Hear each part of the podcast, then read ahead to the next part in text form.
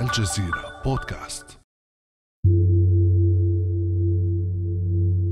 لازمت إيران لسنوات طويلة سياسة عدم الرد على إسرائيل التي عادة ما تضرب ليلا اهدافا لإيران ولحلفائها في سوريا والعراق ولبنان. من جهتها انتهجت إسرائيل سياسة التكتم على عملياتها السرية ضد إيران والتزمت بتكنيك الضربات الليلية للأهداف الإيرانية. لكن غطاء السرية هذا لم ينجح في إبعاد الشبهة عنها خاصة بعد سلسلة حوادث وقعت داخل إيران. أبرزها انفجار منشأة نطانز النوويه وبينما يترقب العالم ردة الفعل الإيرانية تكتمت طهران بدورها عن أسباب الانفجار ومضت في صبرها رغم الضغوط الداخلية والخارجية عليها. فما الذي يفسر الموقف الإيراني؟ ولماذا تفضل إسرائيل حربا غير معلنة مع إيران؟ وإلى أين تتجه هذه المواجهة؟ بعد أمس من الجزيرة بودكاست أنا خديجة بن جنة.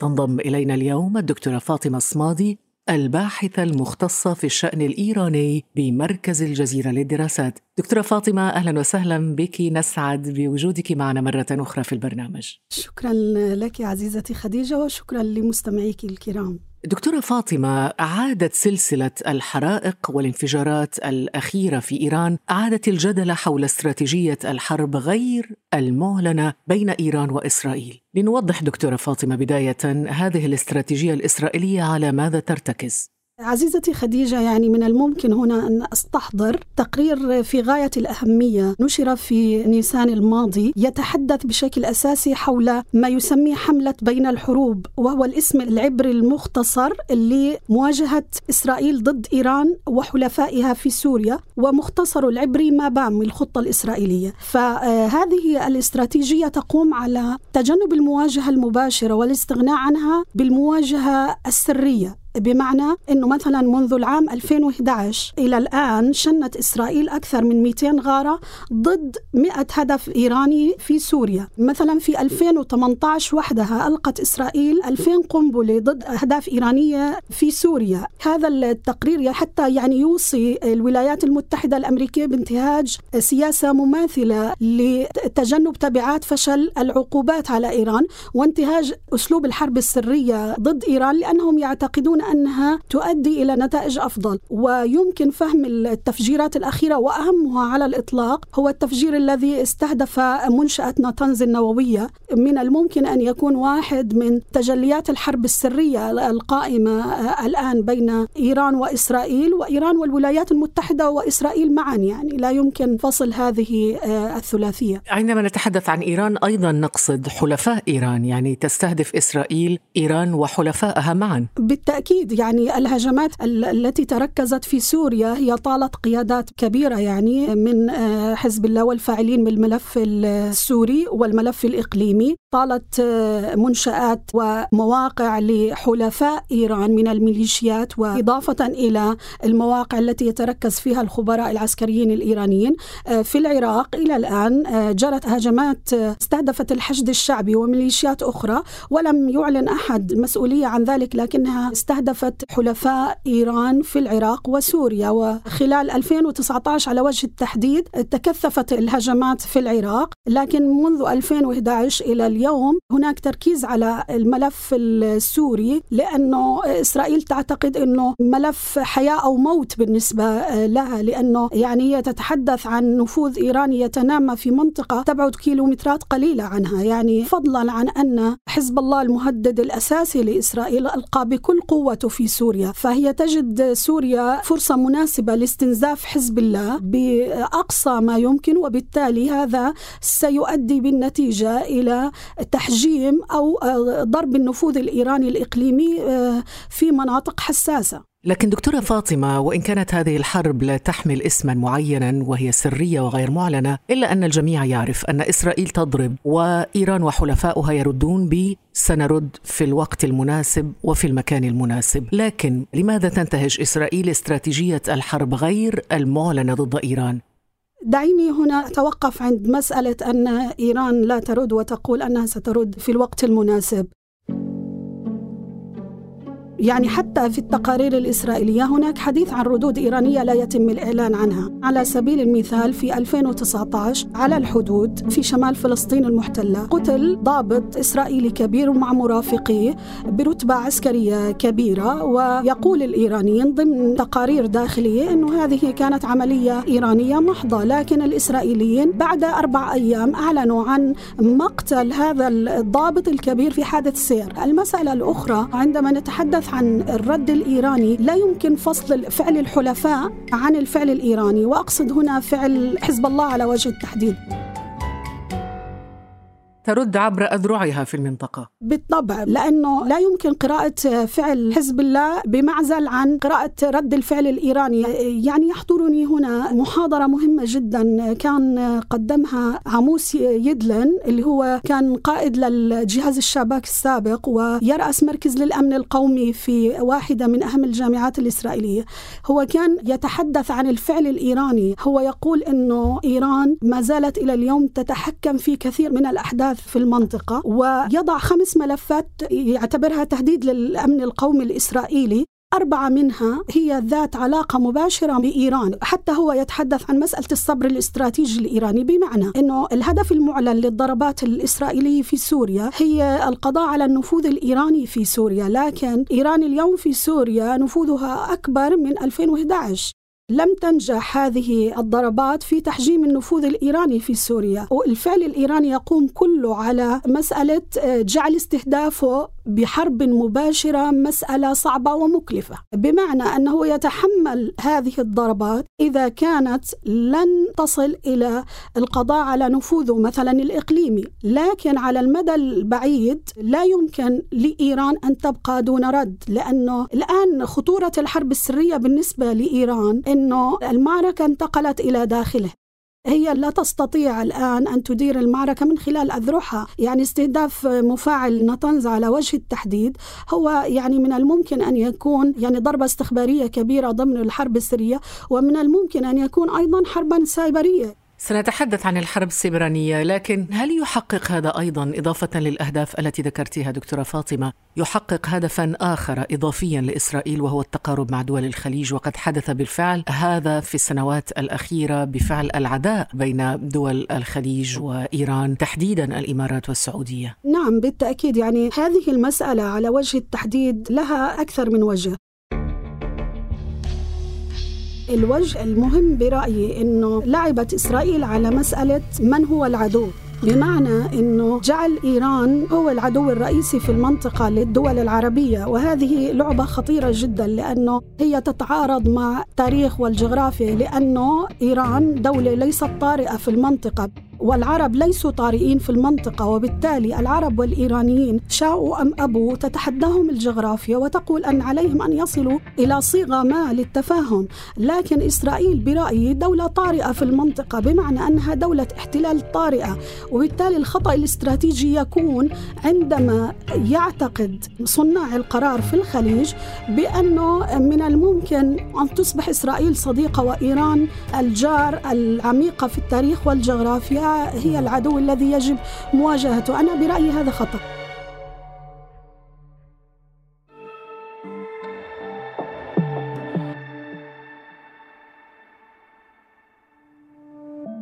ابدأ بالاستماع الآن ولا تنسى تفعيل زر الاشتراك الموجود في تطبيقك لتصلك حلقاتنا اليومية فور صدورها.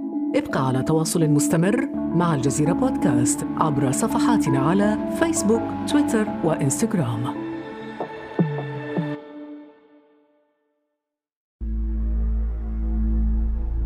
قبل قليل دكتورة فاطمة سمادي أشرت إلى الحرب السبرانية بين إسرائيل وإيران خصوصا على ضوء هجوم نتنز الأخير كيف سيكون الرد الإيراني برأيك؟ بالنسبة للحرب السيبرانية سيكون أيضا يعني رد في إطار هذه الحرب.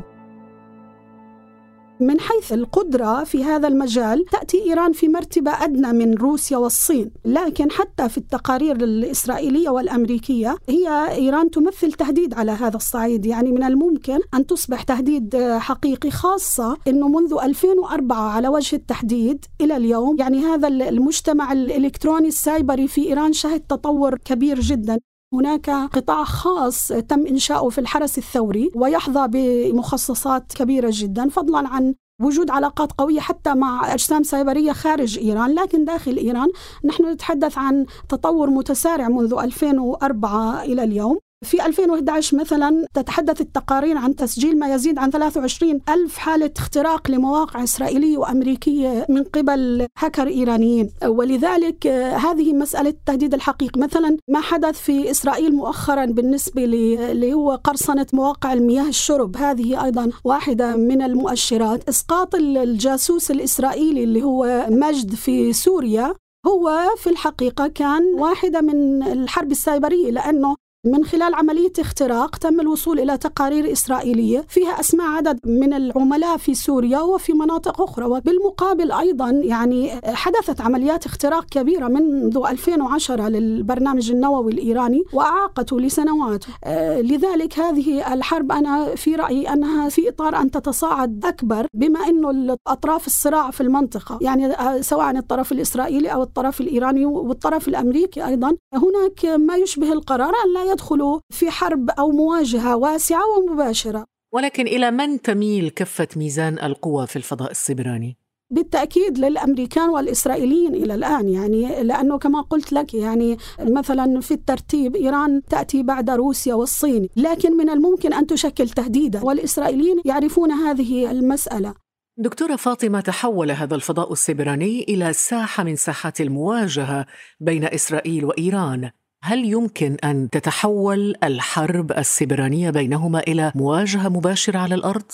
أه، لا يمكن إسقاط هذا الاحتمال يعني وإن كان هو خيار أه، لا يوجد أحد من الأطراف يريده لكنه لا يمكن اسقاطه ضمن معادلات الصراع خاصة الصراع المتنامي وخاصة بعد اغتيال قاسم سليماني. يعني قواعد اللعبة بين إيران والولايات المتحدة الأمريكية تغيرت بالكامل. الآن هناك إعادة رسم للخطوط الحمراء في علاقة الصراع. ما تسعى واشنطن له هو إضعاف إيران قدر الإمكان دون مواجهة مباشرة. وما تسعى له إيران أيضا هو محاولة النجاة من الضغوطات الأمريكية وعدم الانجرار إلى ساحة مواجهة. لكن عندما تغلق كل الأبواب الدبلوماسية किया تفتح أبواب الصراع. هذا يعني كلام منطقي في الصراعات القائمة. واشنطن اليوم تحاول بشكل حثيث إعادة آه، ملف إيران النووي إلى مجلس الأمن وتدفع بشكل كبير جدا إلى التضييق الخناق على إيران لتجبرها من الانسحاب من الاتفاق النووي. إيران تحاول قدر الإمكان أن تضبط النفس بانتظار إزالة الحظر على الأسلحة وفق الاتفاق النووي والمتوقع في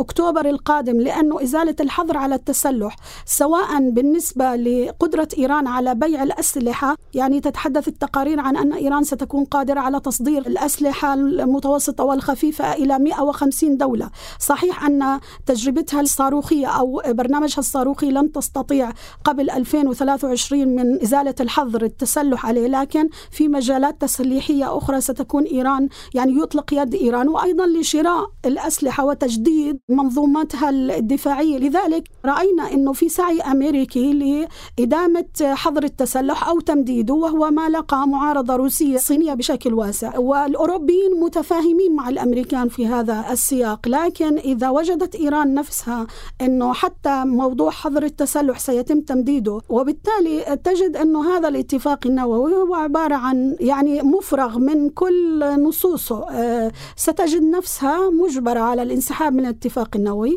آه، وربما لكن هل هل تحاول أن أن تربح الوقت ربما إيران إلى حين إجراء الانتخابات الأمريكية؟ بالتأكيد يعني هي المعضلة بالنسبة لإيران في العلاقة مع ترامب أنه هناك قرار على أعلى مستوى ألا تتفاوض إيران مع ترامب ترامب على وجه التحديد فإذا جاءت الانتخابات الأمريكية برئيس جديد فهذا يعفي إيران من هذه المعضلة ومن الممكن أن يهيئ أرضية للتفاوض مجددا يعني يزيل هذا الحرج الداخلي بالنسبة للإيرانيين ومن الممكن أن يفتح ملف تفاوضي جديد بشأن الملف النووي وقضايا أخرى بين إيران والولايات المتحدة الأمريكية. وإن كنت لا أعتقد أن الجزء الأمني المتنفذ في إيران سيقبل على سبيل المثال أن يوضع برنامج الصاروخي في معرض التفاوض. لن يقبل لأنه يعني هذه مسألة بالنسبة لهم هي مسألة حساسة. دكتورة فاطمة ماذا عن الداخل الإيراني؟ ربما حسابات الداخل أيضا تضبط الموقف الإيراني. في ظني أن الداخل الإيراني هو نقطة الضعف الإيرانية. يعني إيران في الإقليم ما زالت إلى الآن قوية وقادرة لكن في الداخل الإيراني هناك إشكاليات آه، كثيرة جدا.